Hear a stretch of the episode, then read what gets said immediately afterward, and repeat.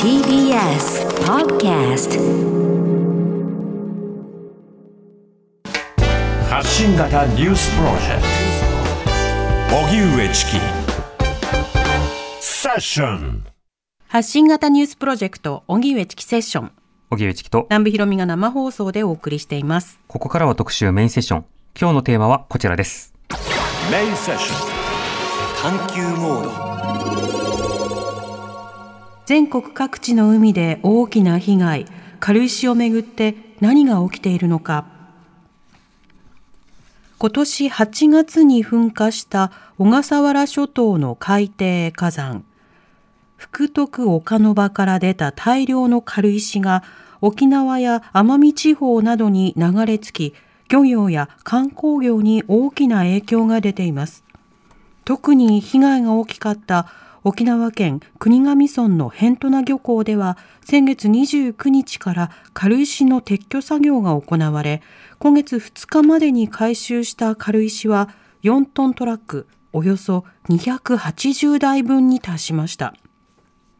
また軽石を餌と間違えて捕食した魚が大量死しているほか漁船が出港できず漁業に大きな支障が出ていますまた沖縄本島と周辺の離島を結ぶフェリーの欠航が相次ぎ生活物資の運搬が滞るなど住民の生活にも影響が出ています。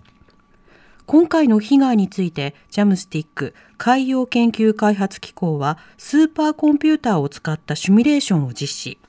軽石は今後黒潮に乗って九州四国から関東地方の沖合に到達する可能性があると予測していて政府や自治体は軽石の漂流が広く社会経済活動に及ぶことを懸念しています。今日は軽石をめぐって何が起きているのか海洋と地質の専門家さらに現地沖縄の方にお話を伺いながら考えていきますはい。軽石が本当に大量に発生していて、まあ本当に各地に影響を与えているということですね。映像で見てもそうですねはい。今日はあのいろんな専門家の方にお話を伺うんですが、はい軽石そのものについての解説は5時台に伺います。はいなので最初は軽石とはまあマグマが急激に冷えてで固まったものであると。うんうんそしてあの非常に軽くて穴がちっちゃな穴がたくさん開いているので、まあ、ぷかぷか浮いたりもする。水のそうですね。だからその海の波打ちとともにね、溜まっていたり、海岸沿いにたくさん運ばれている様子あると思うんですが、詳しい説明はまた5時台に伺うとして、はいまずはその影響について考えていきたいと思います。はい。では、本日のゲストをご紹介します。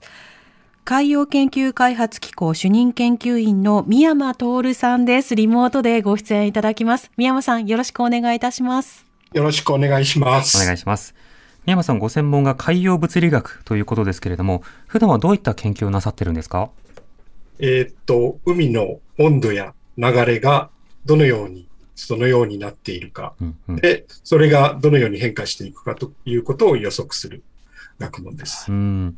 あの、潮の流れが例えば気候によって変わったり、あるいは気候危機によって大規模に変わるというようなことも指摘されたりしてますけど、このあたりについても研究では関わりがあるんでしょうか？はい、そうですね。海も温暖化して、まあ、それが魚のとかに影響しているということが言われてますけども、そういうことも含めて研究しています。うん。基本的なこの海流の流れを予測するというのは、どういったような情報などによって予測が成り立つんでしょうか？そうですね。えーっと、その、まあ、いろいろ人工衛星とか、まあ、船とかで観測しているデータが、まあ、えーっと、部分的にあるんですけれども、うんそれを総合的に、まあ、物理法則に基づいて、まあ、エネルギーが保存するとか、すべて条件を満たすように、こう、海流が、まあ、こういう風になってるんじゃないかということを推測することです。うんで、天気予報が、まあ、大気の動きを予測するように、それを海海水でやってると考えていただければいいと思います。うん。そうしたその海水の流れを予測すると、当然今回のような軽石がどういうふうに動くのかということも予測ができる。こういうことになるんでしょうか？はい、そういうことになります。うん。では今回の軽石、どこから発生して、どこに漂着をすることにどのようになったのかという、その流れについては今どこまで分かっているんでしょうか？そうですね。えーっと、この、えーっと、もともと軽石は、えーっと、8月13日頃、8月中旬に小笠原の福徳岡の場という海底火山で発生したことが分かっています。うん。その沖縄で生まれた、えーあ沖縄や奄美などにこう運ばれていった小笠原から沖縄までの流れ着く流れの動きというのはどうだったんですか？そうですね。えーっと、そそこの海底火山から沖縄までには、その、西向きになが、えーえー行く流れがあります。はい。これ、これは黒潮が太平洋に注いだ後、まあ大きな流れとしては太平洋一周してくるんですけども、もうちょっと近場を一周して、こう黒潮の上流の沖縄に戻ってくる流れがあって、はいその流れに乗って沖縄付近に、こう、黒潮のところに運ばれてきたということになりまうす。ん。こう西に向かっての流れというのがそこにあるわけですか？はい、そこにあります。うん。なお、これというのはその季節などによっても、この流れの向きなど変わったりするんですか？そうですね。まあ、微妙にその、ごちゃごちゃと変わりますけれども、うん大体その黒潮をめぐるこう一周した流れなので、まあ、大まかには、まあ、黒潮に戻ってくるという、こう、だからまあ沖縄の方に向かって流れていくという流れになっています。なるほど。元にあるその流れに乗っかったということですね。ではその軽石の被害について、えーいろいろとお話を伺いたいと思うんですけれども、この現地の様子についてももう一方、ゲストにお話を伺いたいと思います。えー沖縄県北部農林水産振興センター農林水産整備課の高原慶章さんにお電話がつながっております。高原さん、こんにちは。こんにちは。よろしくお願いします。あお願いしおます。願いいたします。はい。まずあの、高原さんは沖縄でこの農林水産整備課でお仕事なさっているわけですけれども、あのこの沖縄へのその被害については、高原さんはどういった格好でこの、えー状況調査などに関わっていらっしゃるんでしょうか？えっ、と当セン当センターであの漁港の管理担当してまして、はい。えーそれであの漁業に支障が出出ないようなあの整備を行うということで、うん。えーじ事業を行ってます。なるほど。で今回、その漁港に対して軽石の被害というのはどういったもの、どの程度出てるんでしょうか？えー、とそうですねあの、沖縄県内に88の漁港がありまして、はい。えー、と今日現在、えー、33の漁漁港にあの軽石の漂着が確認されてます。うん。でそれで11の漁港漁港で何らかの、えー、と漁業活動に支障が出ているところですね。はい。この漁業活動に対する支障というのは、具体的にどんなものが出るんですか？えー、とあの船が出せないとかですね、漁に出れないはい。っていうのが一番大きいですね。うんあの軽石うんが漁港内に入ってきて、ええ船が出せない状況です。うんこれ、船が出せなくなるのはどういった理由なんでしょうか？えっ、と、あの、えっ、と、エエンジン、えエンジンの冷冷却水はい。が、えー起こるのためにカル、えー海水を吸い込むんですけど、うん。で海水吸い込むとまたフィルターに詰まってうん。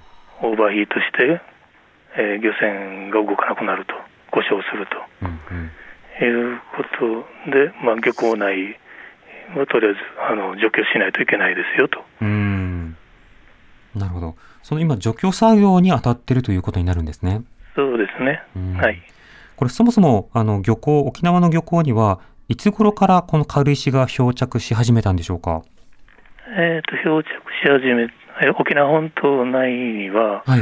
えー、と10月の15日頃から、えー、と当センターで管理しているあのアダ漁港の方に漂着が確認されまして、うん。えー、と翌週に辺土名漁港にも漂着が確認されたところです。うん。なるほど。ということは、その漂着の範囲がどんどん広がっているということになるわけですか？そうですね、あの風向きとか波浪、波の状況にもよりますけど、うん。その中で特にその辺土名漁港、それから安田漁港、今回被害が大きかったというふうになっていますけれども、こちらの状況についてはどうですか？えーえっと、あの事業としてあの水産庁の災害復旧事業ということで、はい。えーえー国の方のと、えー先週あ先月10月25日に調整しまして、ええーと応急復旧工事ということで、えー10月29日から着手しているところです。えうん。これ着手し始めたから軽石の撤去、今どれぐらいの規模で進んでるんでしょうか？えーとあの先週週末ちょっと海が荒れてましたので、はい。作業中、一時中断してますけど、うんえー、と先週金曜日時点で、辺土名漁港で740立方メートル、うんはい。安田漁港で600立方メートルを撤去しています。はあこれ、海が荒れて大変撤去できなかったという話がありましたが、あのそもそも撤去作業というのはどのように行われるんですか？えー、と撤去については、あの汚濁防止膜といって、はい。えー軽石が入らないように、えー港のね入り口、あの漁船の出入り口ですね、そこを仕切って、仕切って、それからあの港内の除去を行っているところです。うーん、なるほど。でもその、例えば、それを集めるときに船を出せないとなると、集め方もとても大変なように思うんですが、そこはどうでしょうか？えー、とな中のもうあの汚濁防止膜といって、はい。もうそれで、えーまあ、手作業で集めたり、手作業。手手作業で引っ張ってきて。えー重機で取れるところまで岸壁の方まで寄せてきて、はい。それからショベルで、えー吸い取ると、すくい上げるとういうん方法で今のところやってます。なるほど。となると、この軽石の除去っていうのは、本当に手間がかかるんですね。そうですね、あの一旦す、えー上に上場に浮いているものですから、はい。えーある程度集集めてきて、えー厚みを増したところで、えーショベルカーですくい取る取らないといけないということですねう。ーん。その間、当然船が出せないということになると、はいまあ、例えば漁業に対しても影響出てきますよね。そうですね、あの漁港内を除去しても、えー沖の方にまだ漂ってるのうん。ますので、はい。えーすぐにはまた船が漁には出す出れないといううん状況です。なるほど。あの、現段階でなかなか難しいと思うんですが、見通しについては今どういったことが考えられるんでしょうか？えーとりあえず今、今漁港内をの除去を行って、えー海洋を見な、沖を見ながら、まあ、漁に出れることを祈るしかないんですけど、うん。そうですね。見通しが立ちにくいということですよね。そうですね、うんこれあの、具体的な軽石の除去、今非常に大変だという話あったんですが、そのためのその支援状況であるとか、必要なリソースというのはどうなってるんでしょうか？えーと支援支援については今のところ、あの水産庁の災害復旧事業ということで、えー進めてますので、うん。えーそれを、まあ、どこまで認めてもらえるかっていうのもちょっとあるんですけど、うん、そうですね。またあの、漁港の方々などは、その心配事などはどういうふうに話されてますか？えーとそうですね、やっぱりあの沖の、えー軽石が漂っているので、これがない限り漁に出れないと、ん。もう半月以上、えーと出てない漁師さんもいますので、はい。うん、自然現象なので、ちょっとそこら辺がうん漁に出れないというのが厄介ですね。そうですね。その漁師さんのなどの生活を襲う災害のような状況になってるんですもんね。はい、うん、なるほど。まあ、これからもその情報を収集しながら軽石の除去に当たっていくということですけれども、これ、人の手で集めるというのは、あの、イメージとしてはダイバーのような方で集めるということですか？えー人の手で集めるというか、あの基本的には今、えーと重重機使って、はい。えーショベルカーで取る、取る、除去しているという感じですね。この打ち寄せてきたものを集めていくということですね。そうですね。それ以上入らないようにしつつ、その集まってきたものをこうすくってはトラックに積み、すくってはトラックに積みという作業をしているという段階ですね。わかりました。高原さんありがとうございました。はい。はい、どうもありがとうございますあ。りがとうございました。えー沖縄県北部農林水産振興センター農林水産整備課の高原慶章さんにお電話でお話を伺いました。はい。今のお話、宮山さんどういうふうにお聞きになりましたか？そうですね。えっ、と、被害が続いてるなという印象ですね。うまあん。こんなことになるとはといううん印象があります。この軽石がこのように、その海流に乗って運ばれてきて打ち寄せられてというようなこと自体は、あの、今回が初めてというわけではないわけですよね。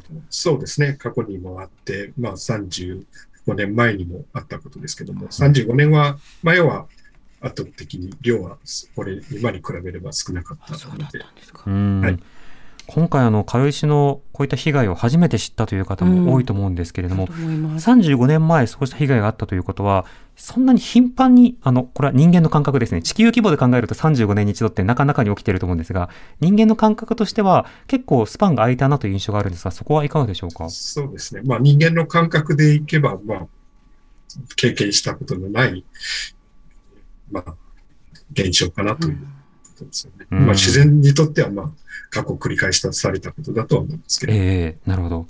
ということは、その日常、私たちが軽石としてたまに見るものというものも、どこかで生まれたものということにはなるわけですね。でその中でこの軽石の行方なんですけれども、ジャムスティックがシミュレーションを行ったというふうに伺っていますが、これはどういったシミュレーションなんでしょうか？そうですね。えーっと、先ほど8月中旬に、まあ、えーその火山の噴火があったということなので、はい。その火山、えっ、と、我々が計算している海流に、その、8月中旬に、まあ、軽石だと見立てた、その点々を放流して、それがその海流に乗ってどう流れるかということを、まあ、過去、その、10月中旬に沖縄に達するまでと、そしてそれから、まあ、11月末までにどのように動きうるかということをシミュレーションしました。うん、なるほど。そのシミュレーションの中では、どういったルートが計測されているというか予測されているんでしょうか？えーっと、これから、えー動きは、まあ、3つあるんですけれども、まあ、はい1つはまだ沖縄の本島周辺をうろうろしていて、まあ、うんこう海に行ったり、まあ、陸地に行ったりということを、まあ、繰り返すなど。で、2つ目は、もう少し南に伸びて、先島諸島の、まあ、宮古島ぐらいまで達する可能性があります。はい。で、三つ目は、えっ、と、その、沖縄の西にこう黒潮と言われる、まあ日本、日本を代表するその日本に各地に影響を与えている、えー黒潮ですけども、黒潮があって、はいその流れに、えー軽石が乗って、今後、えー西の方、えー九州あ、今は東シナ海ですけれども、うん太平洋に出て、九州、四国、東海、関東の方に流れていくと考えられます。なるほど。となると、まあ、その都度その都度、いろんなところにこう漂着をしていくので、量については分からないと思いますが、沖縄で今起きているような被害が、この後、北上していくリスクもあるということですか？そうですね。まあ、沖縄ほどはひどくなくても、まあ、うんえっ、と、警戒すべき状況が、まあ、その、沖縄以外にも広がる可能性があります。うんうん、なるほど。これあの、例えばあの30年以上前のその軽石の被害の際というのも、やはり似たようなルートを通ったものだったんでしょうか？そうですね。ま、まず沖縄に流れ着いて、その後、四国、和歌山な、えー和歌山、それから相模湾な、その神奈川の方ですね、にうん見つかったというのがあります。ただ、まあ、うんその時は圧倒的にこう、量が少ないので、まあ、コロコロっと、転がるぐらいだったと思いますけども。ええでも今回本当にもう、もう群れのように軽石が漂着しているので、その被害状況も随分と違いますね。そうですね。えっ、と、かえっ、と、35年前とは全然違う状況が考えられる。うん、なるほど。そうしてくると、今後、その、ルートは今のような格好だったんですけど、時期などもこれは予測できてるんでしょうか？そうですね。まあ、あくまでもシミュレーションなので、はいまあ、前後することはあるかと思いますけれども、まあ、シミュレーションでは、まあ、11月上上旬、中旬ぐらいに、まあ、し四国、九州、四国ええの沖合あたりを流れた後、はい。まあ、11月下旬頃に、その、東海、関東の方に達するというような予測になっています。うーん、なるほど。これ、そのひ人の感覚だと、あの、まあ、車と比べれば当然、あの、遅いというのはあるかもしれませんが、かなりその大規模になおかつスピーディーに漂着していくものなんですね。そうですね。黒潮というのは非常に世界の中でも速い海流で、うん。まあ、秒速2メートルで、まあ、1日だと170キロぐらい進む流れなので、ええかなり、えっ、と、速い、えー速いスピードで、まあ、広がっていくことになります。うん。また、あの、現在、黒潮大蛇行というものが発生していて、それも関係しているという指摘があるんですが、これはどういったものなんでしょうか？そうですね。えっ、と、黒潮はその割と沿岸に沿って流れる場合と、はい。大きく曲がって、一旦こう、沖合に、えっ、と、南にこう、蛇行っていう、その曲がってうん流れる場合があります。はい。で、今は黒潮、その曲がった状態にあって、えっ、と、その、近畿とか、まあ四国あたりでもそうなんですけども、は、そのまっすぐ流れている状態に比べれば、沿岸に近づかないという意味で、まあ、ラッキーな時期んではあります。うんうん。ただ、その、そこで岸に離れた後、今度は、えー北に向かってドーンと、えっ、と、東海、関東にうんぶつかるようになります。で東海、関東にとっては、まあ、もし流れていけば、割と、えっ、と、沿岸近くまで流れる状態という意味では、アンラッキーな時う期んになっています。そっか。黒潮が今大蛇行、つまりニョロニョロニョロっていうような格好でイメージとしては流れていることになるので、あの関東あたりまで行くまではちょっと沿岸を離れるが、その溜まったもの、漂着しなかったものはまとまって漂着するリスクもそこにあるということですか？はい。関東海、関東にとってはそうですね。うはいん。となると、関東の中でも、例えば、まあ、東京湾にこうまとまってくるのかではないかとか、いろいろ心配なさる、あの漁業関係者もいらっしゃると思いますが、そこはどうでしょうか？えーっと、まあ、すなかなか予測難しいんですけども、その時の風向きによるので、風向き。はい。ただまあ、今、まあ、冬に向かう時期なので、まあ、はい。北風が多いと考えれば、ややリスクは緩和されているのかな。その、奥まで入っていくえーリスクは、まあ、減っているのかなという気はします。うんただまあうん、結構、まあ、沿岸近くまでは流れるので、はい船とかにとっては、まあ、リスクがあるのではないかという、う。うんんそうはしてます。なるほど。また特にこれ軽石、その軽いということで、海の本当表面というものを潮に運ばれてくるということですけれども、表面の流れというものは、特に軽石に対してどういった影響を与えると考えられますか？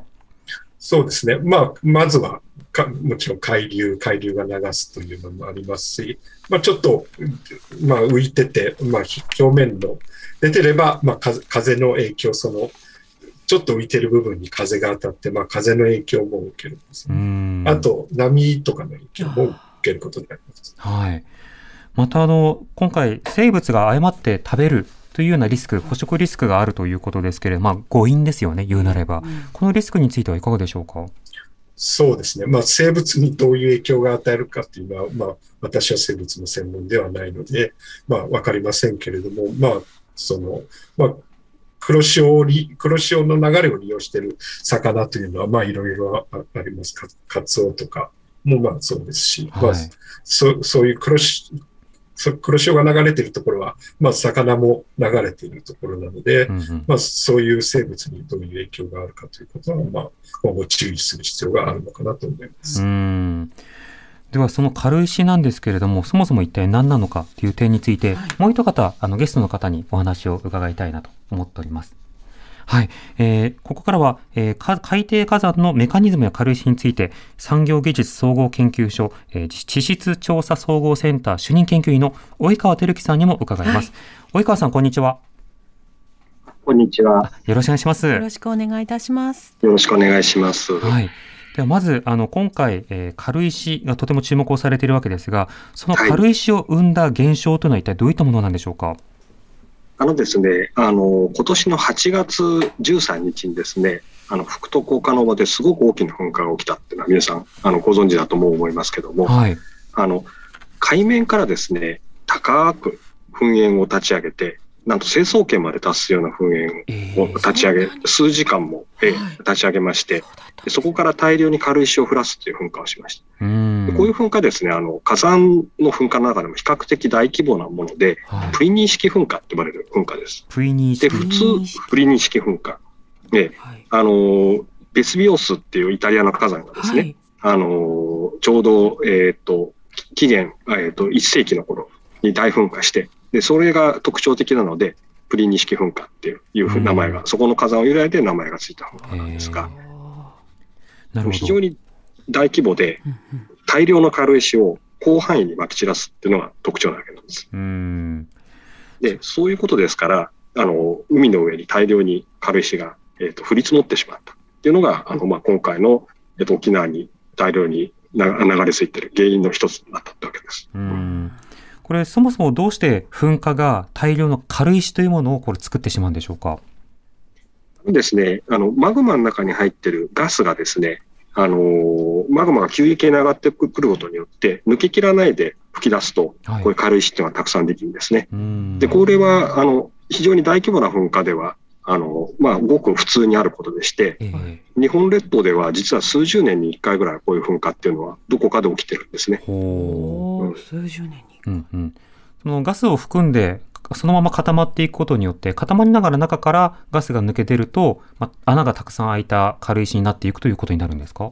あ、その通りです。そのあぶくの化石みたいなものがですね、はいあの、石の中にたくさん入ってるというわけです。ああ、わかりやすい。あぶくの化石。でもその軽さというものが、あの、どうしてこれだけ軽いのか、その気質であるとか要因というのはどういったものなんでしょうか？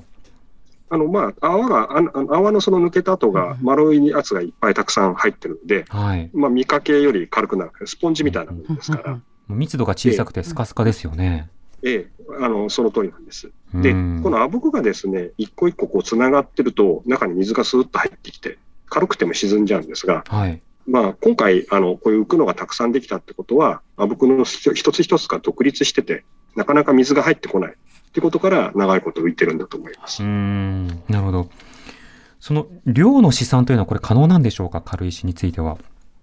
ええあの、なかなか難しいんですけど、あの、プリニー式噴火っていうのはですね、あの、噴煙の高さで、あの、火口から出てくるマグマの量っていうのが、あの、大体見積もられるんですね。はい。時間あたりどのぐらい出たかって。ということで、どのぐらいの高さの噴煙が、どのぐらいの時間、あの、続いてた、続いてたかっていうのを元に計算して求めてやると、あの、1億竜米からですね、5億竜米ぐらいのものが出たっていうふうな計算になりました。ほう。ちょっと単位が大きすぎて、なピンときにくいんですけどピンとこないですよね。ええあのですね、スカイツリーありますね。はいあれ、えっ、と、武蔵の国だから600メーターちょっとあるわけですね、高さが。。はいあの、このスタジオから見えております。はいあ、スカイツリー。見えてますか？はいえええーと、それが、えっ、と、高さ、スカイツリーの高さ一辺で、横に寝かせて、うんうん。で、えっ、と、まあ、立方体のスカイツリーで四角を作ったとします。はい。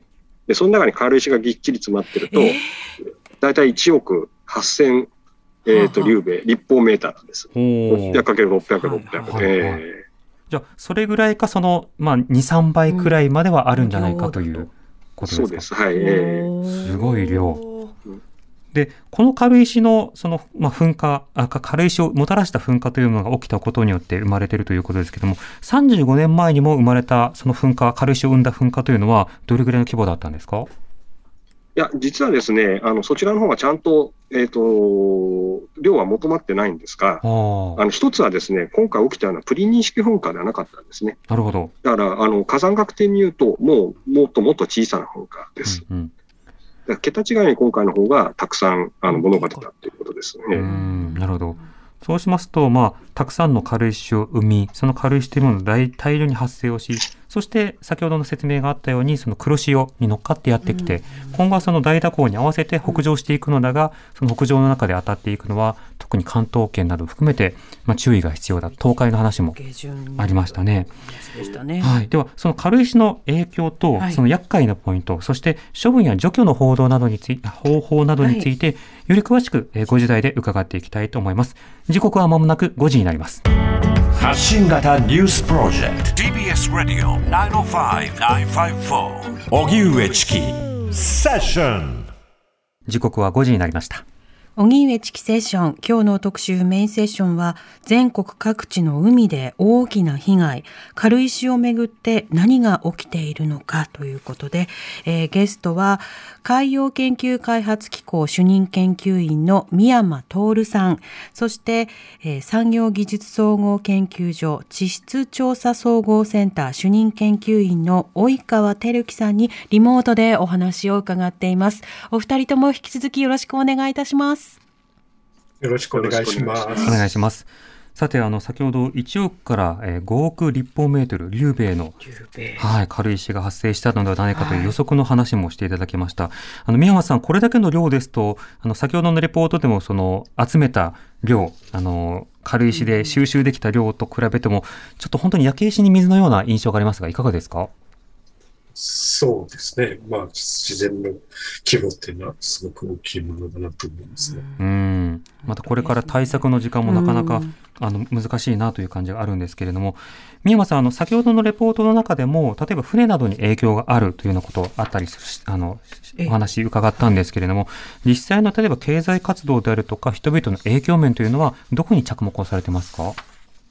そうですね。まあ、これ、まあ、もちろん、その、港とかにこう入ってきて、まあ、魚とかが死ぬとか、まあはい、ありますし、あと、海流という意味では、これから、まあ、非常に大きく広がると思うので、まあう、ん。その、局所的ではなくて、かなり広い範囲に広がります。で、その影響をは与えるのが、どれくらい薄まれば、こう、影響がなくて、こう、影響があるのかというのが、うんあまりはっきりしないので、こう、その影響のある濃さでかなり広いとなると、こう、影響の、お受ける範囲が非常に広まるのではないかということで、まあ、あ気になります。うん。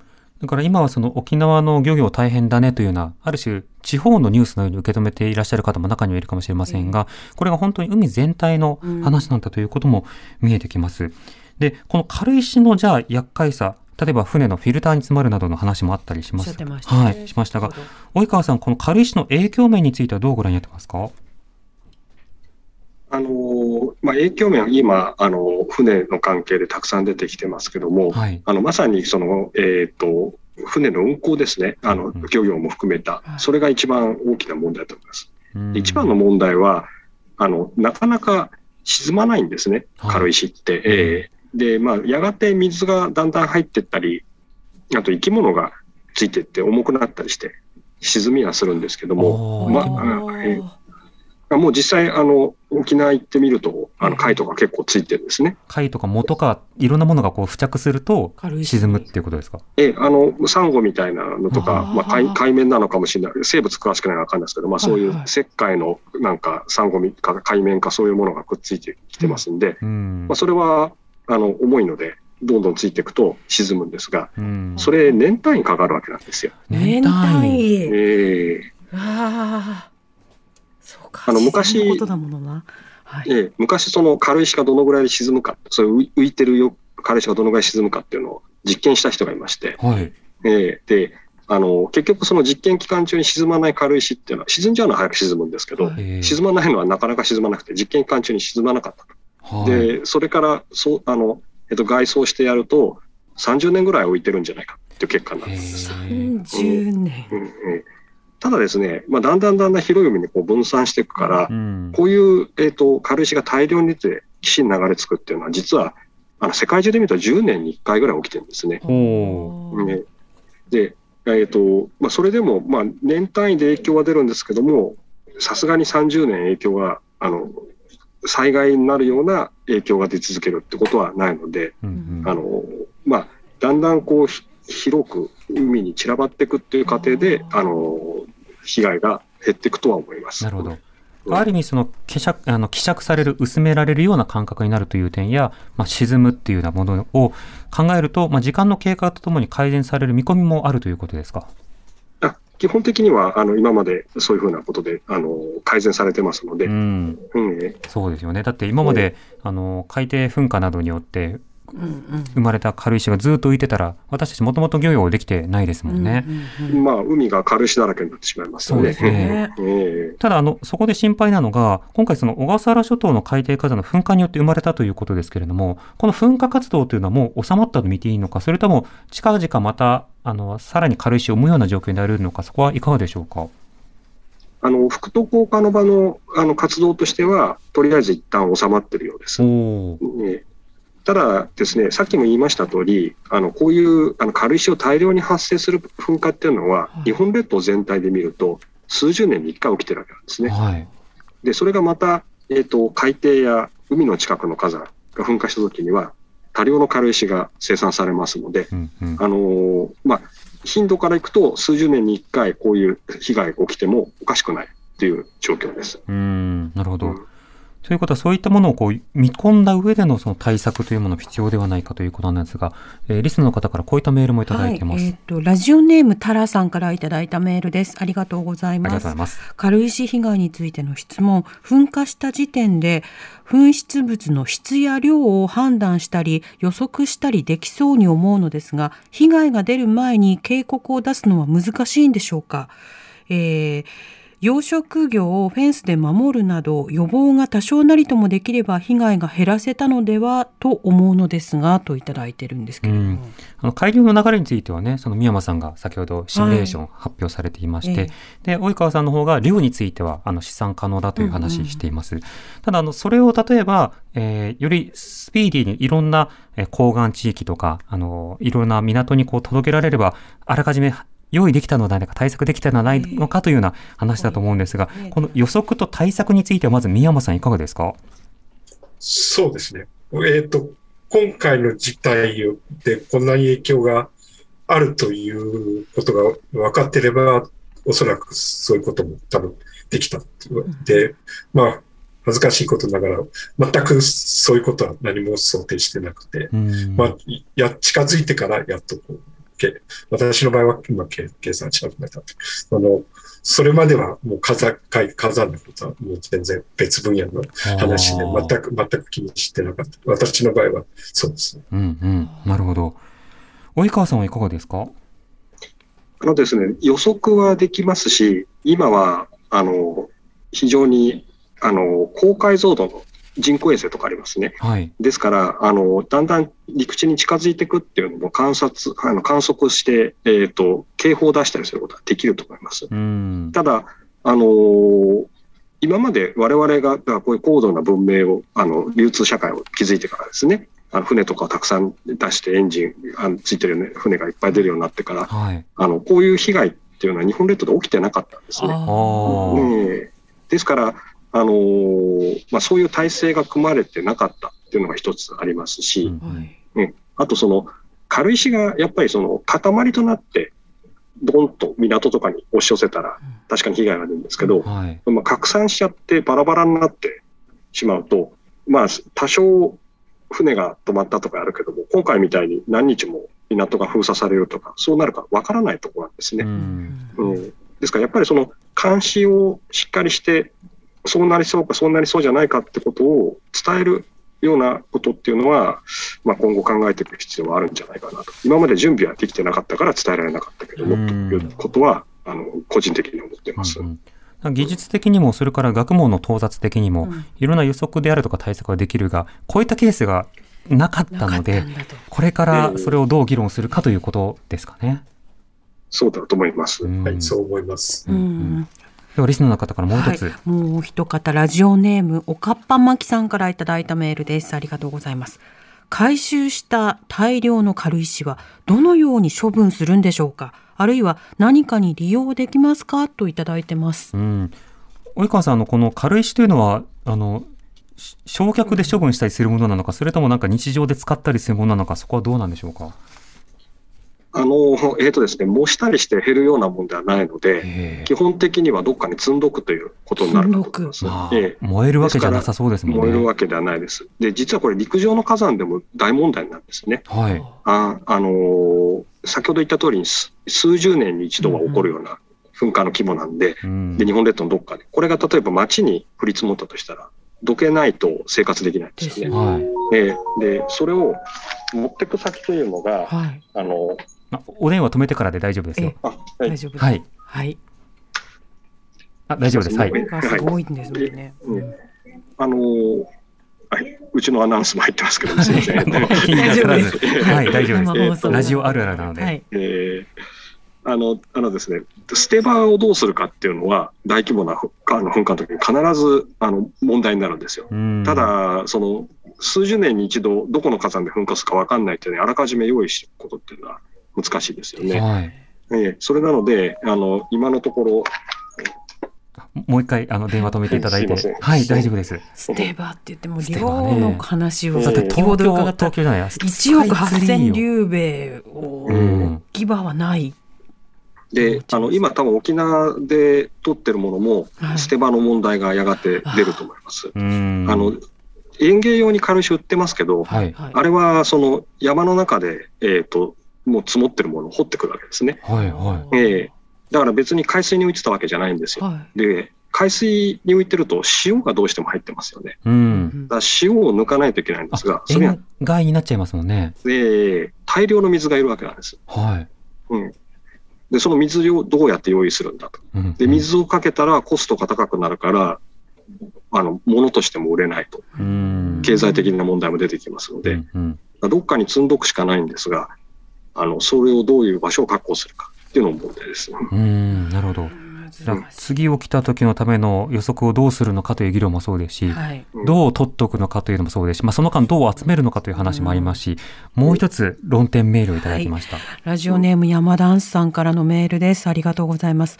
先日テレビで湘南のシラス漁業者の方が、シラフスは目の細かい網で捕獲するので、軽石がやってきたら取り除きようがないし、防げないというお話をされていました。状況としては自然災害に当たると思うので、ぜひとも政府には漁業者の方々へのフォローや生活支援をしっかりしてほしいと思いますが、そういった公的な支援策は進んでいるんでしょうか？といただいてます。それはこれからの調整だとは思いますよね。なので、今後注目点として、その技術的な対策であるとか、軽石をどう処分するのかとか、そして生活支援をどうするのかという話、いろんな論点があるということが分かりました。あの、お時間残り1分ずつで、宮山さん、あの今後の注目点はいかがでしょうか？そうですね。一旦黒潮に乗ってくると、まあ、急速に広がってくるので、まあ、えっ、と、本当にたくさん来るかどうかっていうのは、あの、難しい問題ですけれども、はい。すまあ、来るかもしれないということは頭に置いといて、ちゃんと、えっ、と、まあ警戒するということは重要です。で、監監視をするとう。いうんことですね。うんうんはい。及川さんは今後の注目点いかがでしょうか？あのですね、あの、今は、えっ、と、今、実際被害に遭われている方たちは大変なことなので、それの手当てはしないといけないと思うんですけど、はいあの、聞かれている皆さんは、はい。やはり日本火山国ですから、はい。あの、他の地域でもこういうこと、大量の軽石が降ってきて困るってことが起こるっていうのは忘れてもらわないでいただきたいと思いますね。うんそのための準備は怠らないようにしとくっていうのが大事だと思います。うんうんその準備は、一つは例えばいざという時のためのシミュレーションをする、あるいはどういった学識研究者と連絡を取るのかであるとか、あるいはその予防ができるようになった場合には、経済対策とか網をどう張るのかとか、いろんな論点ありますね。そうですね。あの、重要な施設に入れないっていうのが一番重要だと思います。うん軽石のあの漂着については。なるほど。入ってしまってから取るんではなくて、入れないということが重要だと思いますね。うん漂着以前の予防段階ということですね。本当にいろんな論点があるということも見えてきました。はい。今日は海洋研究開発機構主任研究員の宮間徹さん、産業技術総合研究所地質調査総合センター主任研究員の及川照樹さんにお話を伺いました。お二人ともありがとうございました。ありがとうございましたありがとうございましたありがとうございました。荻上チキ